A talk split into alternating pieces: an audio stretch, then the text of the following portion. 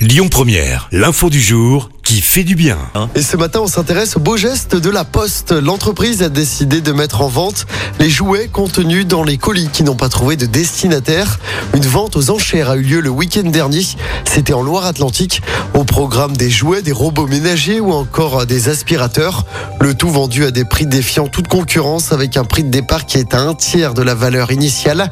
La Poste, hein, pour se faire une idée, c'est 2 millions de colis par an. Mais certains se perdent à cause notamment des déménagements non signalés ou encore des erreurs d'adresse ou d'affranchissement. Au bout de six mois, ils deviennent alors propriété de la Poste s'ils n'ont pas été réclamés. L'argent récolté est ensuite reversé à l'association des familles d'enfants handicapés de la Poste et d'Orange. Le bénéfice est estimé entre 100 et 200 000 euros. L'argent permet notamment de financer du matériel médical ou encore des séjours de vacances pour les enfants qui sont en situation de handicap. Écoutez votre radio Lyon Première en direct sur l'application Lyon Première, lyonpremière.fr et bien sûr à Lyon sur 90.2 FM et en DAB+. Lyon Première